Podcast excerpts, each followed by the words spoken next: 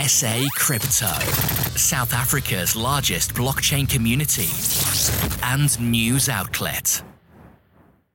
Welcome to this edition of the SA Crypto video podcast. It's day two of Blockchain Africa 2019 in Johannesburg. With me is Richard D'Souza, founder of one of South Africa's oldest crypto exchanges, Altcoin Trader. Richard, welcome to the show. James, thanks very much for having me on. Tell us about the, the origin story. What, what got you involved in crypto and what made you want to start an exchange? No, going back to 2013, um, I was an avid crypto trader. I was also a coder. And understanding those two technologies, coding and trading, the obvious uh, next step was to start a crypto exchange.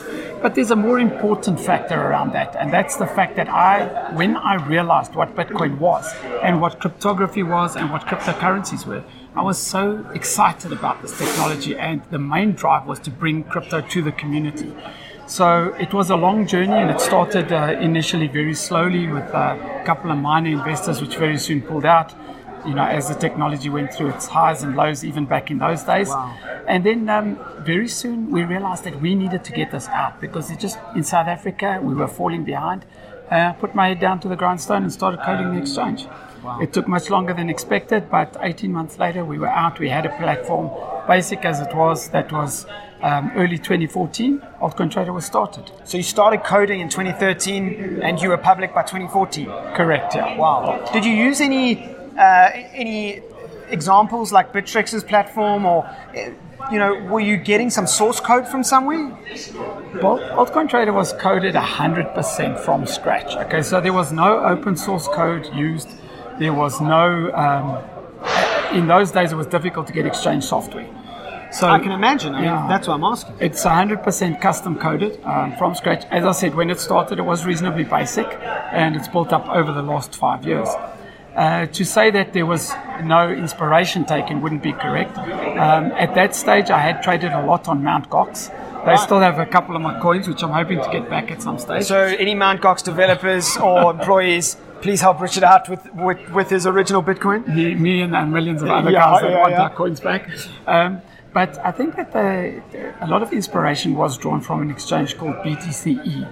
Yes, um, I remember BTCE. Yeah, which is still going. They've, they've rebranded and they've changed names after a couple of incidents. But um, a lot of uh, inspiration was taken from there, but that was more visual. It was nothing as far as coding goes or the underlying infrastructure. What's the what's the vision at the moment? I mean, uh, obviously South Africa is, is, very regulatory heavy at the moment. There's a lot of talk about regulation. Um, what is your vision and plan going forward in preparation for the next uh, bull run and, and market reversal? Okay, well, we, we are very strong believers in the next bull run. But for us, it's more than that. The price is only really one metric of how you can determine the success of a project. So if we start to look at things like every day there's more uh, blockchain wallets, I think we're uh, slowly appro- or quickly approaching 40 million. Um, the hash rate is increasing every day. The amount of transactions is increasing in it every day. So people are very price focused. And if they were focused on the fundamentals as opposed to the price, they might be more optimistic about where this technology is going. Sure. So having said that, we believe that getting crypto out into the community and getting people aware and getting people involved in crypto because it has a lot of positive advantages. Um, you know, it, in some ways, it's going to relieve poverty. In other ways, it's going to enable business. It's going to stimulate the economy. And these are the visions and the things that we are very excited about getting out there. So, Altcoin Trader's got a lot of things which we're planning on launching in the next couple of months. Some of them are um, incentives to incentivize our uh, community and our clients to take on more clients and to trade. Um, and we, that probably will be our vision. 2018, our vision was to get as many coins on the platform as we could, obviously uh, credible coins, but going forward, we've got a lot of other innovations which we're going to be rolling out. Are you allowed to share what those innovations are? Well, Is it still embargoed? Well, well simply put, it's uh, we wanting to partner with the community in many aspects, and the obvious way to partner with the community would be with a with a decent affiliate program. that would help people to spread the word and become evangelists for crypto.